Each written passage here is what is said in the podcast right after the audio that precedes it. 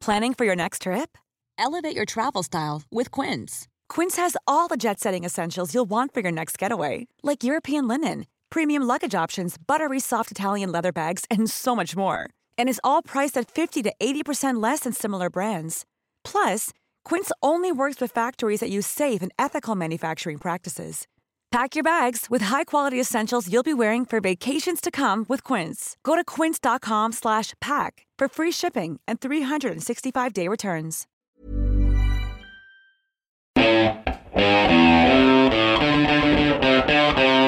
Hello there, and welcome to the Irish Examiner Sports Podcast. And on the programme this week, one topic and one topic only John Fogarty on Sunday's All Ireland semi final between Dublin and Kerry.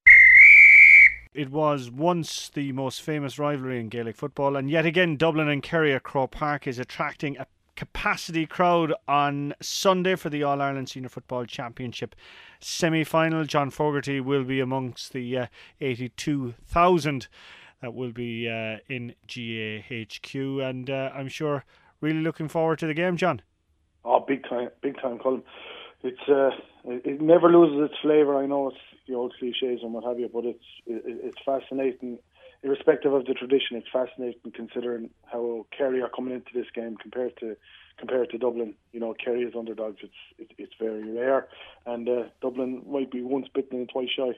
Yeah, and equally, what is as uh, incredible is the fact Kerry coming in as underdogs, but also coming in as Munster champions. You'd say one thing, uh, as we saw in 2009 when they were coming through the back door and were rightly uh, underdogs given their form in the qualifiers, but they are coming in unbeaten in the championship.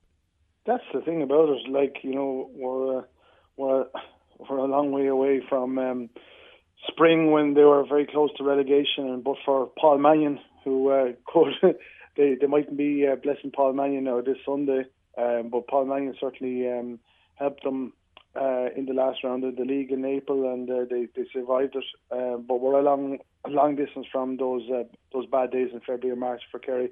Certainly, Eamon Fitzmaurice is fashioning a new team. Uh, as much you know, there are still the O'Shea's, the Galvins, and, uh, and and and and the guys there. But at the same time, he is trying to do something new, and um, that has to be applauded. Like winning, winning while doing this is certainly, you know, it, it, it's a good, it's a good uh, transition if you want to call it that way. But uh, you know, I, I will maintain, irrespective of what happens on Sunday, and I'm certainly not being defeatist about Kerry, but. Um, you know, were they to lose on Sunday, I think, uh, you know, and not be trashed, of course, but were they to lose, I think a lot of people would be understanding on Kerry because they know what Fitzmaurice mm. is trying to do. I'm not, uh, you know, it was an okay legacy that Jack O'Connor left him, but at the same time, um, there, there were some, you know, it, it, had been or it is an aging group that uh, you know they were depending on, and um, to, to a certain extent there are still lads there that you know, I mean, they, they will turn to, but that that's just like any other any other uh, any other county team. But what what Fitzmaurice will have to do, and I think he's taking the first steps on Sunday, as much as his hand is a little bit uh, forced, but uh, he is. You know, over the next while, he, he, he will have to uh, try and um, you know bring in new guys at the same mm. time. You know, coax lads out the out the back door, and uh, you know what I mean. There's bound to be two or three retirements at the end of this year, and you know that could be a real motivating factor for for guys on yeah, Sunday. and and that was going to be my next question. Do you think that this is the end of the road for a number of uh, Kerry stars, whether that be on Sunday afternoon or whether it be on Sunday, September twenty second? Oh, I certainly, I, I certainly believe so, Colin. I, I, I think we could be looking at three or four. Now, a few years ago, you know, Tomas O'Shea's long activity is something that uh, astounds a lot of people. And as Eamon Fitzmaurice will testify and as much as he is a good friend of his, you wouldn't be picking him just because of that. But you know, he says he's still one of the best trainers, and at 35, that, that's mightily impressive. Paul Galvin, I think, is very close to retirement. I can see Mark Trade certainly going on another year or two, possibly, but um, definitely uh, Paul Galvin, Tomas O'Shea, maybe Aidan Mahan. Um, Eoin uh, Brosnan, I suppose, would be in there as well. Say that again, sorry. Eoin, Eoin Brosnan would be another in, in that category as well. Yeah, certainly so because you know Eoin had his retirement, came out of retirement, uh, and has enjoyed his football over the last while. I would imagine, like Dr. Crokes have been going so well, certainly contributed uh, to that. So uh, I would uh, I would imagine um, you know what I mean. It, it is a, people are talking about last hurrahs and things like that, but imagine we are very close to it. And as mm. you say, if we're not going to see it this Sunday, I would imagine we will see it come the third, uh, the fourth, sorry, no, uh, Sunday in September. Are you surprised that Kieran Donaghy isn't starting on Sunday? Not no, because uh, I think uh, they needed pace. I need uh, just like in the Cork game. Um, you know, clearly Eamon Fitzmaurice is a little bit concerned about uh, so, uh, the pace uh, you know, there. You know what I mean? Certainly, uh, you look at Colm Cooper. Certainly, still has a, a, a bit of speed, but the, the likes of uh, Donncha Walsh and Paul Galvin now wouldn't be the the fastest. Darren O'Sullivan, James O'Donoghue, yes, they would have it, but uh, he he needed a he certainly needed um, he certainly needed somebody else in there to give to, to, to, to give that bit of pace, and Declan has it as well. Um, I, I, I, I just think he, he uh, Eamon was looking at uh, that forward line and thinking right, um, Galvin, Walsh, Donaghy. There are three guys there now who don't have a lot of pace, and you know as anybody will tell you now, it's, it's football just like hurling, hurling even more so, but pace and speed is a huge thing, and uh, certainly against this Dublin team, they will need pace. At the same time, I can certainly see Donaghy having an effect in this game and having an impact because Rory O'Carroll, um, you know, he has dealt with um, big guys before, but uh, this full back line, um, it, you know, is a little bit suspect. I think Cork showed that the last day, the Dublin full back line I'm talking about. Um, you know, Ke- Kevin O'Brien uh, and um, Johnny Cooper, they're decent footballers, but they're, you know, they haven't played in front of 82,000 people before. This is the first time, you know, they, they are Jim Gavin's pups, so to speak. And, um, you, you know, it would be uh, to get an experienced guy in there like Donaghy, if they were to move them around, um, or even if Donaghy was to go to one of the corners, maybe, um, it, co- it could cause uh, some, some uh, some problems for them, especially if uh, there's a high and accurate ball in, because you know that's one of the things that has, you know, some people might point to Donaghy's form and say, listen, he doesn't deserve to be in mm. there, but at the same time, he hasn't been given a, a high quality amount of ball there over the last while. So I don't think it's not necessarily because Donaghy is not playing well that he's in there. I just don't think his. Uh, he's the type of footballer that is needed from the get go. I think, you know, we've heard a few times this year about teams wanting to finish with the with the, their strongest 15 on, on the pitch. And as much as you know, I, I would be, I, I, I would doubt whether Tomas O'Shea and Paul Galvin will finish the game, but certainly uh, Donaghy and uh, the, the likes of Brosnan and possibly Bryan Sheehan as well. If those guys are there for the last 15, I think Eamon Fitzmaurice would be uh, would be quite content with that. Okay, in terms of uh, Dublin, of of course. Uh, so many people so impressed with the free flowing football uh, that they've displayed en route to the uh, the last four. Is there any change, do you think, in, in Jim Gavin's mindset ahead of the weekend, as we saw with uh, with Mayo last weekend, with the employment of a, of, of a sweeper, you know, possibly someone to counteract um, Colm Cooper and his his roving central role? Well, I I think if you go back over Dublin's four games, the three games in Leinster and the game against Cork, um, you you you would see that you know uh, they've been pretty much regimental. You know the guys who have been, you know the the the, the numbers on their backs basically that's where they've been playing, and uh, to change it now would certainly be a, a show of some respect uh, um, to. Um, to Kerry, and perhaps it, it, might deserve it. You know what I mean. Having said that, though, I would expect Ger Brennan to to stay at centre back and Ger Brennan to be marking Colm Cooper, but um, at the same time, Darren O'Sullivan might just be uh, an idea there because certainly down through the middle is an area which can be exposed for pace. Ger Brennan is not the fastest guy in the world.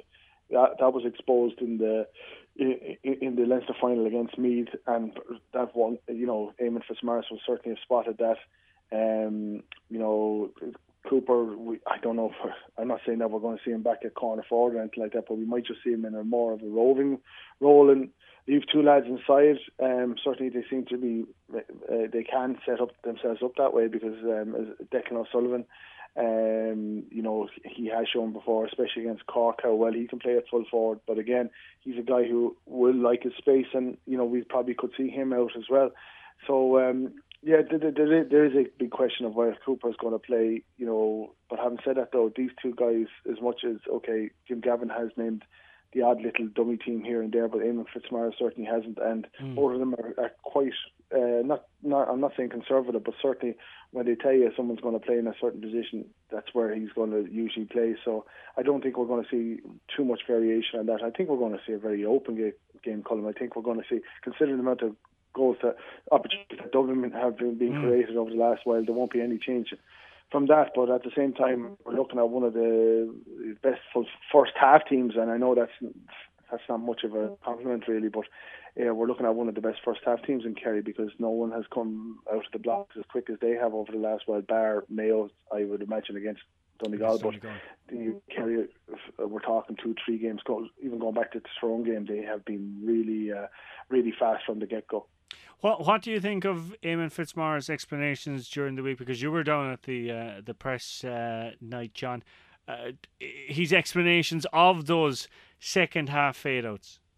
I can understand where he's coming from. Um, he, like he went into you know they, they like uh, and Cian O'Neill would would talk about it as well, treating each game on its own as a block or as a, a step or a stage. You know, Mayo speak the same language as well, and uh, I would imagine that's the way Kerry are doing it. And you know, they like to treat these things in isolation. For the ordinary punter, for the likes of ourselves who watch football, but you know what I mean, certainly don't watch it for the for the same things that Eamon Fitzmaurice or Cian O'Neill or Mikey Sheehy, Diarmuid Murphy looks at. But what we have been seeing is second half fade outs. There's no doubt about that.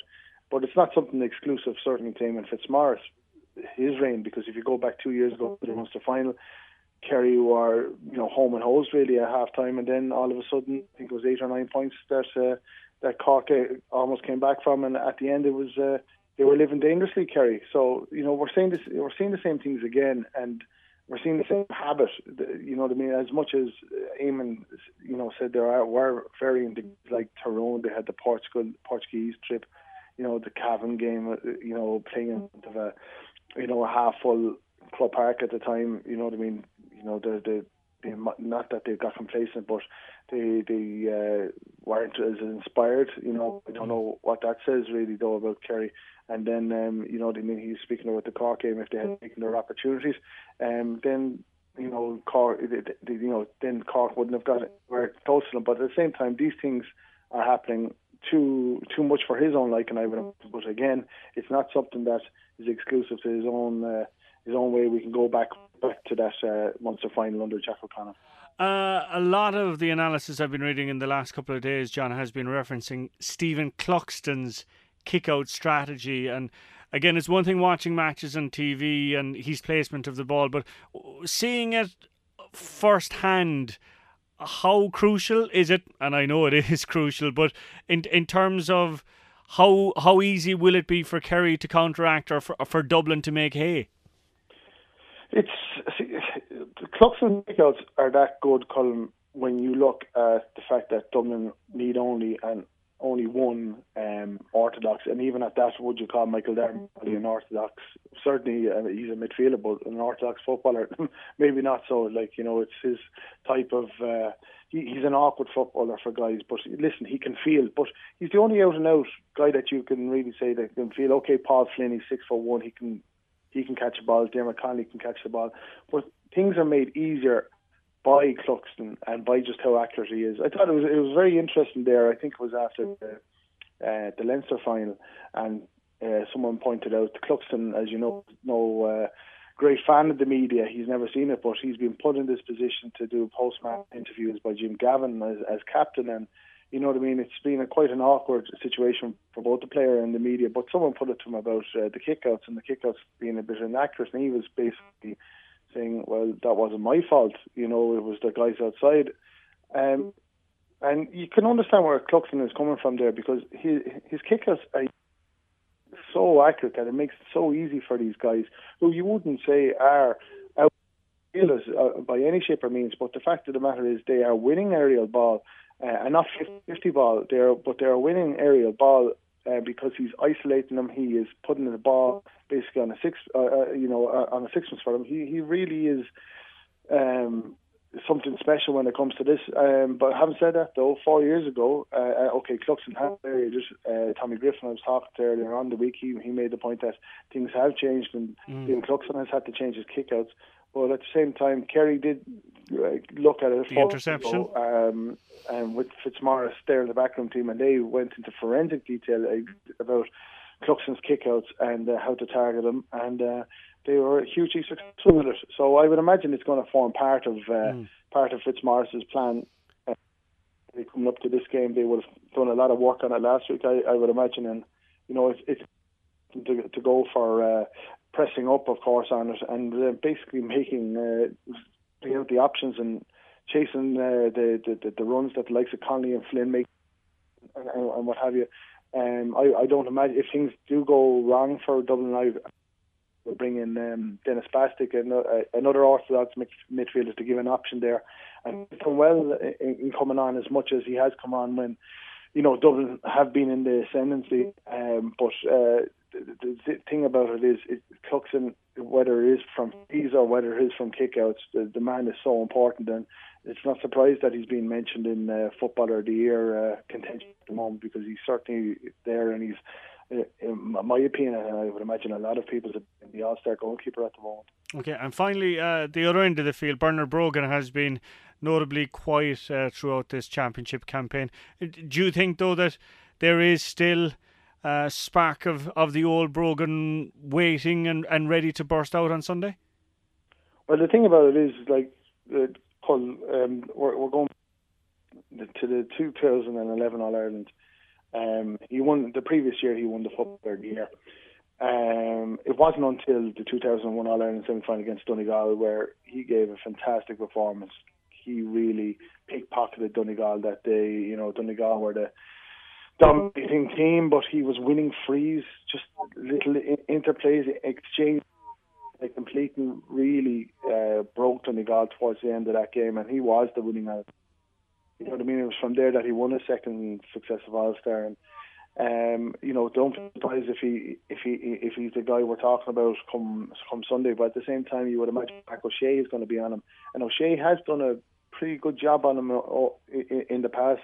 So uh, you know, it's going to be quite evenly evenly matched. Um, but having said that, Brogan, I would imagine does feel like he uh, he has to come alight because he certainly hasn't so far. Um, at, at the same time, though, you know, he as much as another few guys in that Dublin forward line have been quite selfish. And the thing about it is, um, I, you know, they have put it, they or at least they have tried to put an onus over the last while, certainly from the final, on trying to be less selfish and, and trying to pick out guys. But it doesn't seem to be working. But you would imagine if they are trying to overcompensate on Sunday and uh, they don't think like attacker attacker should be and that is basically taking the opportunity when you got it and backing yourself, and that could fall in you know that could that, that could count against them. Uh, you just hope that, that their natural tendencies will, uh, you know, prevail because if you lose that, then you lose a hell of a lot, certainly as a forward. And that's it from the Irish Examiner Sports Podcast. My thanks as always to the Irish Examiner's John Fogarty for his insightful analysis of uh, Sunday's clash between Dublin and Kerry. And don't forget as well, uh, we'll have plenty more in the Irish Examiner's weekend supplement. A big interview with Colm Cooper on Saturday and all the match analysis from uh, Tony Lean, John, uh, Mossy Quinn, and Tony McEntee in our uh, Monday sports section. That's it from me. We're back same time, same place next week. And don't forget, next week as well, a very special program looking ahead to the All Ireland Senior Hurling Championship uh, final clash of Cork and Clare. And in there as well, there's some soccer World Cup qualifier. Liam Mackey will be joining us uh, talking on the Republic of Ireland's hopes and ambitions for Rio in 2014.